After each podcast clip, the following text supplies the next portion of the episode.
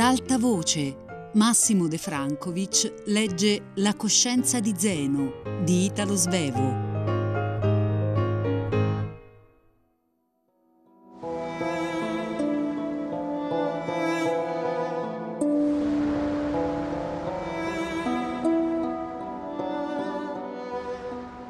Ma neppure dopo aver abbandonato quella casa mi fu concesso di andare a coricarmi e raccogliere il frutto della mia attività di quella serata in un sonno lungo e ristoratore.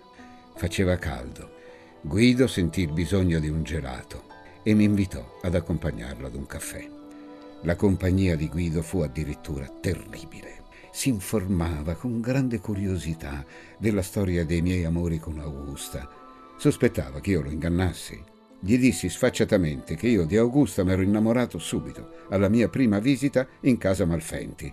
Ma parlai troppo e se Guido fosse stato più attento si sarebbe accorto che io non ero tanto innamorato di Augusta.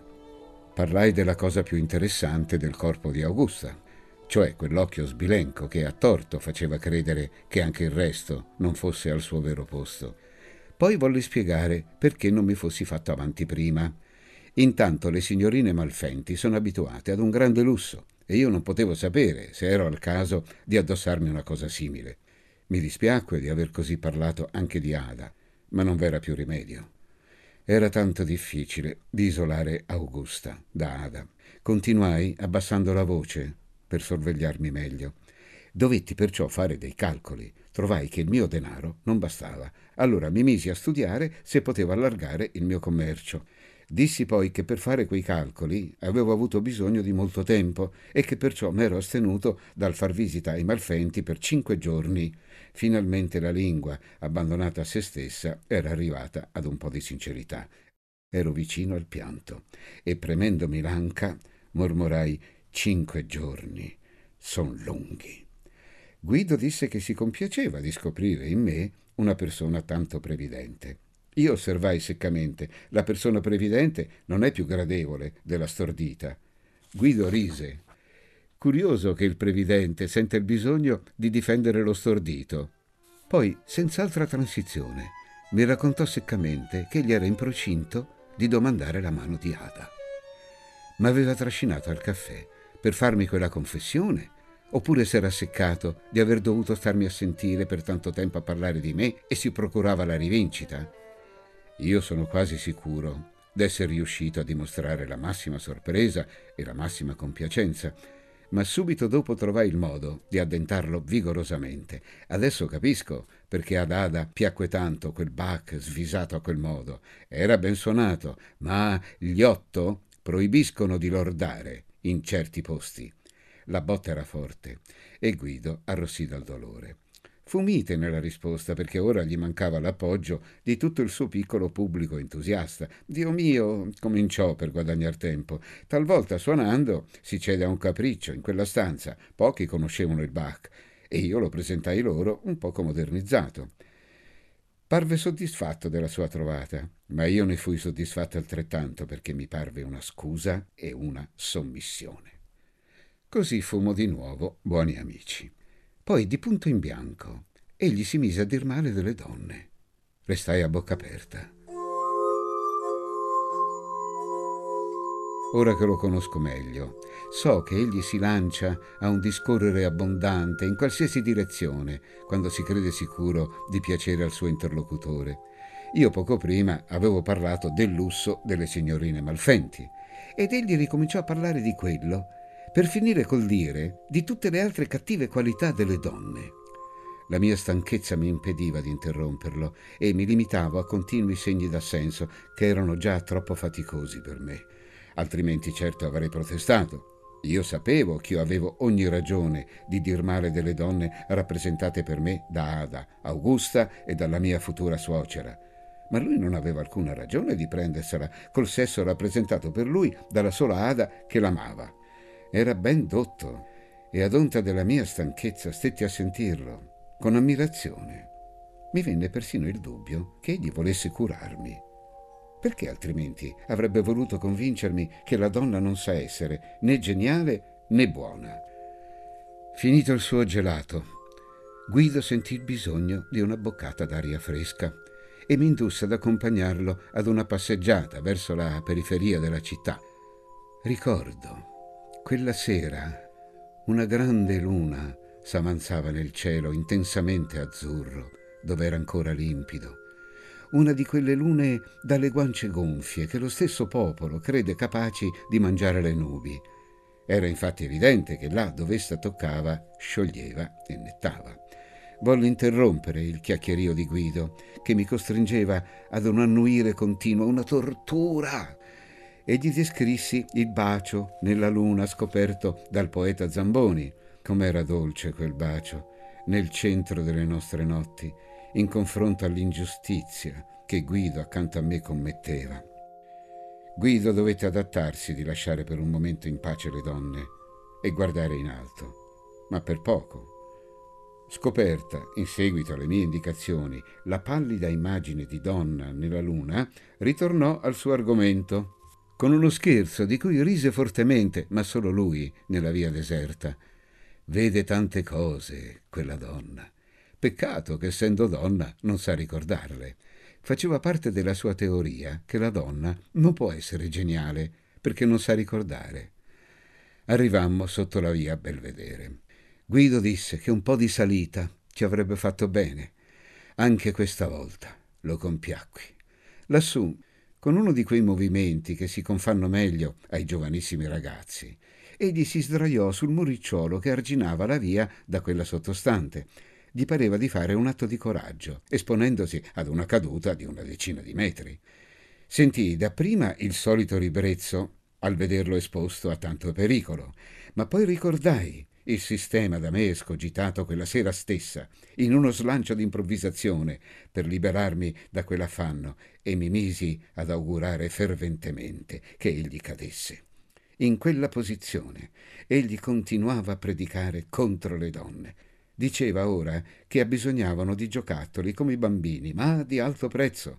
Ricordai che Ada diceva di amare molto i gioielli. Era dunque proprio di lei che gli parlava Ebbi allora un'idea spaventosa. Perché non avrei fatto fare a Guido quel salto di dieci metri? Non sarebbe stato giusto di sopprimere costui che mi portava via Ada senza amarla.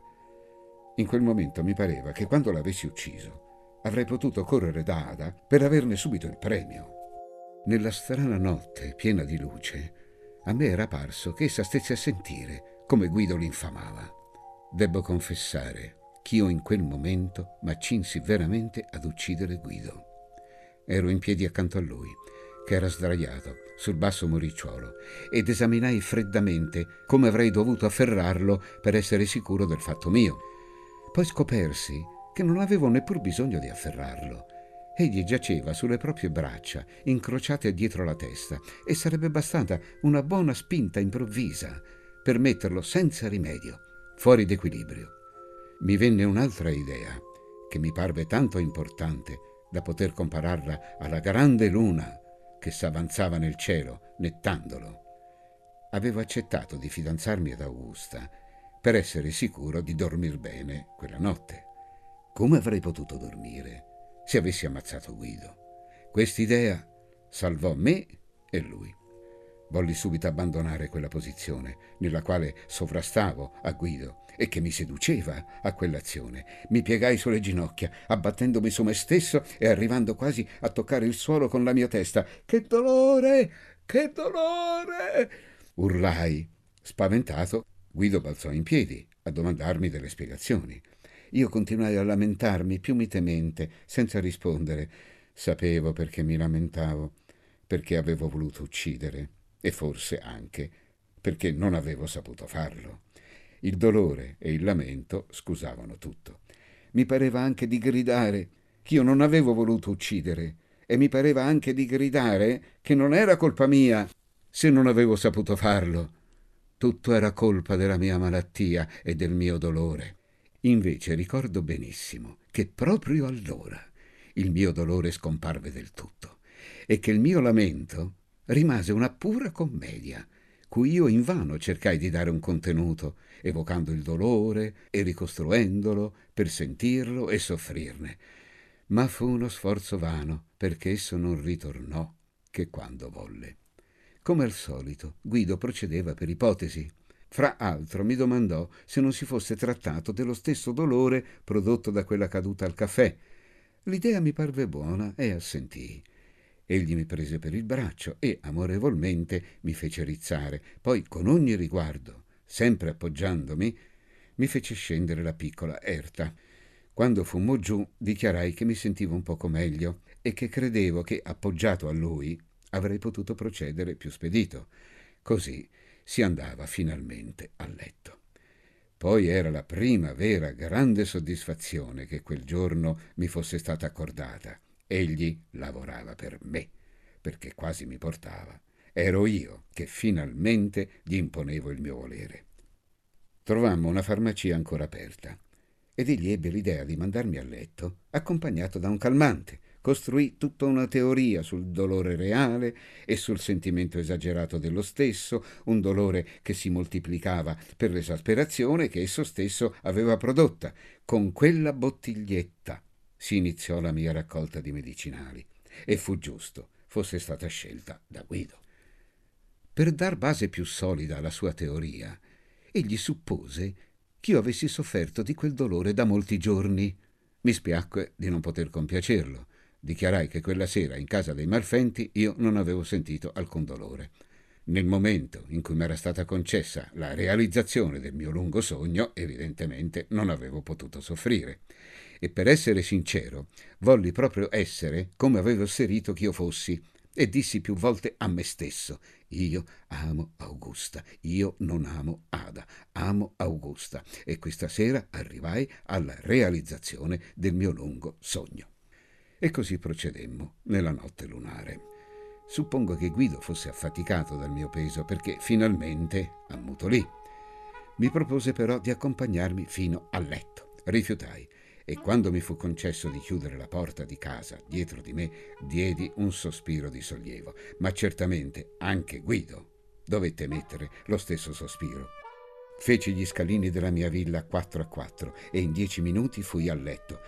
Ma addormentai presto e nel breve periodo che precede il sonno non ricordai né Ada né Augusta, ma il solo Guido, così dolce e buono e paziente.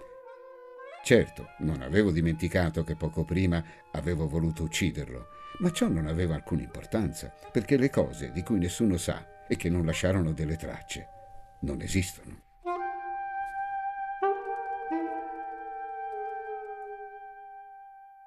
Il giorno seguente mi recai alla casa della mia sposa, un po' titubante. Non ero sicuro se gli impegni presi la sera prima avessero il valore che io credevo di dover conferire loro.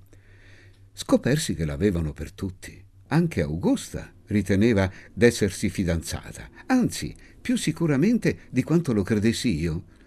Fu un fidanzamento laborioso.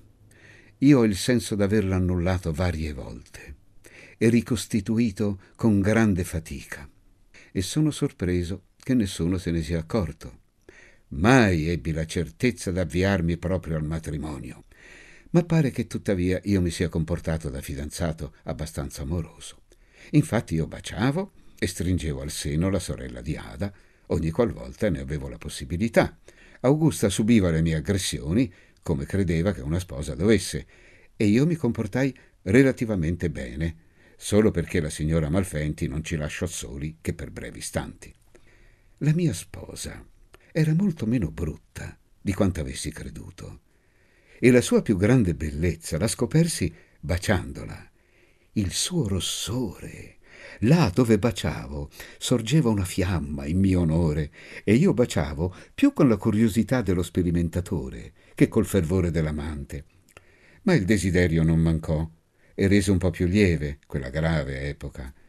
Guai se Augusta e sua madre non m'avessero impedito di bruciare quella fiamma in una sola volta, come io spesso ne avrei avuto il desiderio.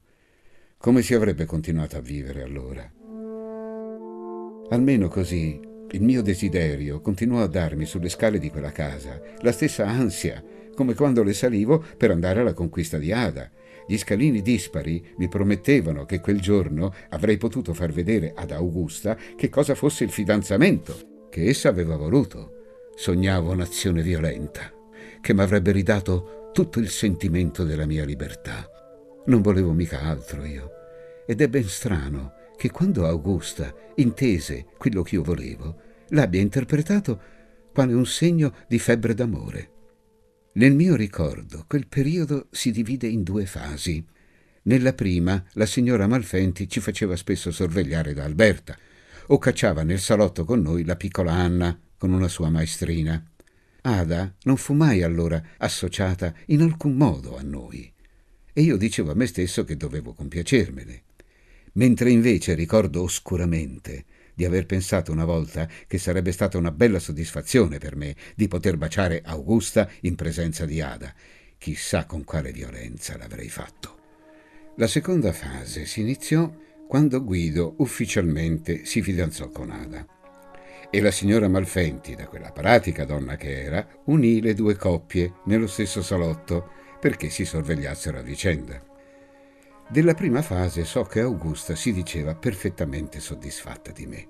Quando non l'assaltavo, divenivo di una loquacità straordinaria. La loquacità era un mio bisogno. Me ne procurai l'opportunità, figgendomi in capo l'idea che giacché dovevo sposare Augusta, dovessi anche imprenderne l'educazione. L'educavo alla dolcezza, all'affetto e soprattutto alla fedeltà. Non ricordo esattamente la forma che davo alle mie prediche, di cui taluna m'è ricordata da lei, che giammai le obliò, ma ascoltava, attenta e sommessa. Io una volta, nella foga dell'insegnamento, proclamai che se essa avesse scoperto mio tradimento, ne sarebbe conseguito il suo diritto di ripagarmi della stessa moneta. Essa, indignata, protestò che neppure col mio permesso avrebbe saputo tradirmi e che da un mio tradimento a lei non sarebbe risultata che la libertà di piangere. Io credo che tali prediche, fatte per tutt'altro scopo che di dire qualche cosa, abbiano avuto una benefica influenza sul mio matrimonio. Di sincero, v'era l'effetto che se ebbero sull'animo di Augusta. La sua fedeltà non fu mai messa a prova, perché dei miei tradimenti essa mai seppe nulla, ma il suo affetto e la sua dolcezza restarono inalterati nei lunghi anni che passammo insieme, proprio come l'avevo indotta a promettermelo.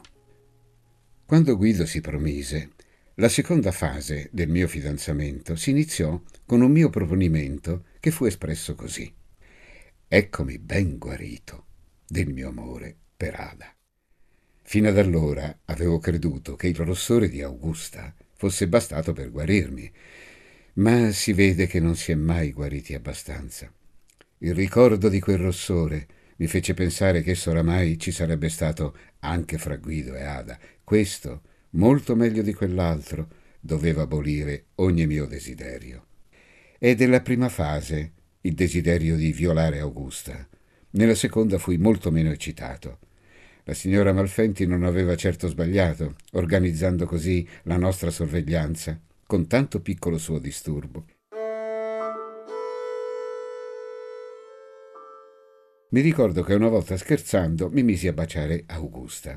Invece di scherzare con me, Guido si mise a sua volta a baciare Ada. Mi parve poco delicato da parte sua, perché egli non baciava castamente, come avevo fatto io per riguardo a loro, ma baciava Ada proprio nella bocca, che addirittura suggeva. Sono certo che in quell'epoca io m'ero già assuefatto a considerare Ada quale una sorella, ma non ero preparato a vederne far uso a quel modo. Dubito che anche ad un vero fratello piacerebbe di veder manipolare così la sorella. Perciò in presenza di Guido io non baciai mai più Augusta. Invece Guido, in mia presenza, tentò un'altra volta di attirare a sé Ada, ma fu d'essa che se ne schermì ed egli non ripeté più il tentativo. Non so dimenticare una sera che fra tutte fu rilevata da un'espressione di gelosia di Augusta e subito dopo anche da una mia riprovevole indiscrezione. Per farci uno scherzo, Guido e Ada erano andati a sedere lontano da noi, dall'altra parte del salotto, al tavolo Luigi XIV. Così io ebbi presto un dolore al collo che torcevo per parlare con loro Augusta mi disse Lasciali. là si fa veramente all'amore. E io, con una grande inerzia di pensiero, le dissi a bassa voce che non doveva crederlo, perché Guido non amava le donne. Così m'era sembrato di scusarmi di essermi ingerito nei discorsi dei due amanti. Era invece una malvagia indiscrezione, quella di riferire ad Augusta i discorsi sulle donne, cui Guido s'abbandonava in mia compagnia, ma giammai in presenza di alcun altro della famiglia delle nostre spose. Il ricordo di quelle mie parole m'amareggiò per vari giorni mentre posso dire che il ricordo di aver voluto uccidere Guido non m'aveva turbato neppure per un'ora. Ma uccidere, e sia pure a tradimento, è cosa più virile che danneggiare un amico riferendo una sua confidenza. Già allora Augusta aveva torto di essere gelosa di Ada. Non era per vedere Ada ch'io a quel modo torcevo il mio collo. Guido, con la sua loquacità, m'aiutava a trascorrere quel lungo tempo io gli volevo già bene e passavo una parte delle mie giornate con lui. Ero legato anche a lui dalla gratitudine che gli portavo per la considerazione in cui egli mi teneva e che comunicava agli altri. Persino Ada stava ora a sentirmi attentamente quando parlavo. Lo stesso mio suocero, Giovanni, il furbo, finché visse, quando voleva dare un esempio di una grande passione amorosa, citava la mia per sua figlia, cioè per Augusta. Ne sorrideva beato da quel buon padre che gli era, ma gliene derivava un aumento di disprezzo per me, perché secondo lui non era un vero uomo, colui che metteva tutto il proprio destino nelle mani di una donna, e che soprattutto non s'accorgeva che all'infuori della propria v'erano a questo mondo anche delle altre donne. Da ciò si vede che non sempre fu giudicato con giustizia. Mia suocera invece non credette nel mio amore neppure quando la stessa Augusta vi si adagiò, piena di fiducia. Per lunghi anni essa mi squadrò, con occhio diffidente, dubbiosa del destino della figliuola sua prediletta. Anche per questa ragione io sono convinto che essa deve avermi guidato nei giorni che mi condussero al fidanzamento. Era impossibile di ingannare anche lei, che deve aver conosciuto il mio animo meglio di me stesso.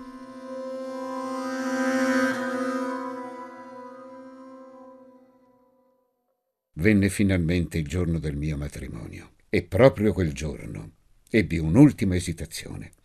Avrei dovuto essere dalla sposa alle otto del mattino e invece alle sette e tre quarti mi trovavo ancora a letto, fumando rabbiosamente e guardando la mia finestra su cui brillava, irridendo, il primo sole che durante quell'inverno fosse apparso. Meditavo di abbandonare Augusta. Diveniva evidente l'assurdità del mio matrimonio ora che non mi importava più di restare attaccato ad Ada.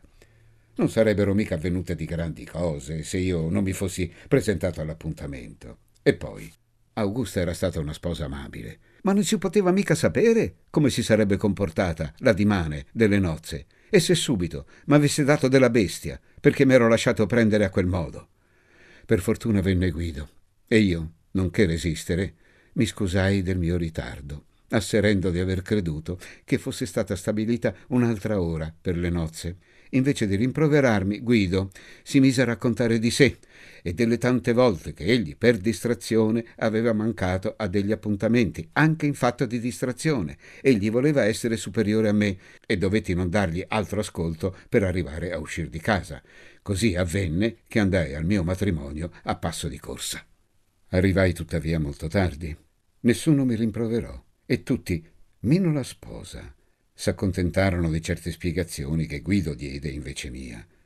Augusta era tanto pallida che persino le sue labbra erano livide. Se anche non potevo dire di amarla, pure è certo che non avrei voluto farle del male, tentai di riparare e commisi la bestialità d'attribuire al mio ritardo ben tre cause. Erano troppe e raccontavano con tanta chiarezza quello che io avevo meditato là nel mio letto, guardando il sole invernale, che si dovette ritardare la nostra partenza per la chiesa, onde dar tempo ad Augusta di rimettersi. All'altare dissi di sì distrattamente, perché nella mia viva compassione per Augusta stavo escogitando una quarta spiegazione al mio ritardo e mi pareva la migliore di tutte. Invece, quando uscimmo dalla chiesa, m'accorsi che Augusta aveva recuperati tutti i suoi colori.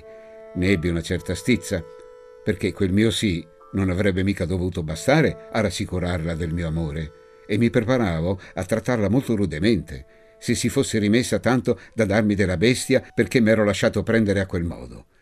Invece, a casa sua, approfittò di un momento in cui ci lasciarono soli per dirmi, piangendo, non dimenticherò mai che, pur non amandomi, mi sposasti.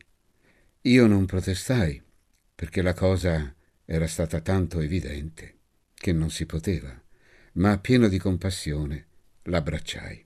Poi di tutto questo non si parlò più fra me ed Augusta, perché il matrimonio è una cosa ben più semplice del fidanzamento. Una volta sposati non si discute più d'amore e quando si sente il bisogno di dirne, l'animalità interviene presto a rifare il silenzio. Ora tale animalità può essere divenuta tanto umana da complicarsi e falsificarsi ed avviene che chinandosi su una capigliatura femminile, si faccia anche lo sforzo di evocarvi una luce che non c'è. Si chiudono gli occhi e la donna diventa un'altra, per ridivenire lei quando la si abbandona. A lei si indirizza tutta la gratitudine e maggiore ancora se lo sforzo riuscì. È per questo che se io avessi da nascere un'altra volta, madre natura è capace di tutto, accetterei di sposare Augusta.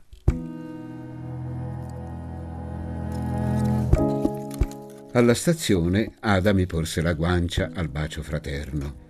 Io la vidi solo allora, frastornato com'ero dalla tanta gente che era venuta ad accompagnarci, e subito pensai, sei proprio tu che mi cacciasti in questi panni. Avvicinai le mie labbra alla sua guancia vellutata, badando di non sfiorarla neppure. Fu la prima soddisfazione di quel giorno, perché per un istante sentii quale vantaggio mi derivasse dal mio matrimonio. M'ero vendicato, rifiutandomi d'approfittare dell'unica occasione che m'era stata offerta di baciare Ada.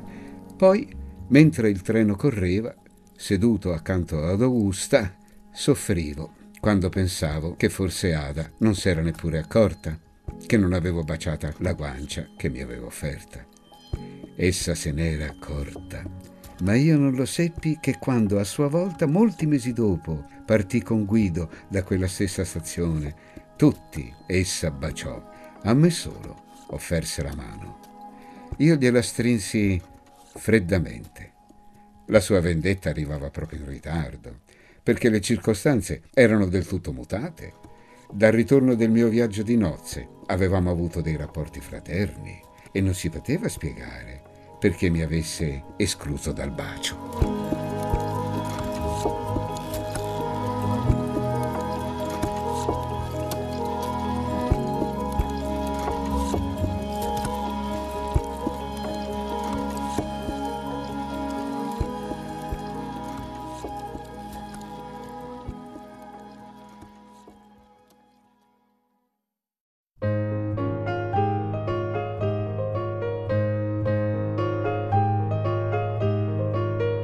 Massimo De Francovic ha letto La coscienza di Zeno di Italo Svevo, a cura di Fabiana Carobolante, Jacopo De Bertoldi, Lorenzo Pavolini e Chiara Valerio. Regia di Luigi Iavarone. Tutte le puntate sul sito e sulla app Rai Play Radio. Ad alta voce è un programma Rai Radio 3.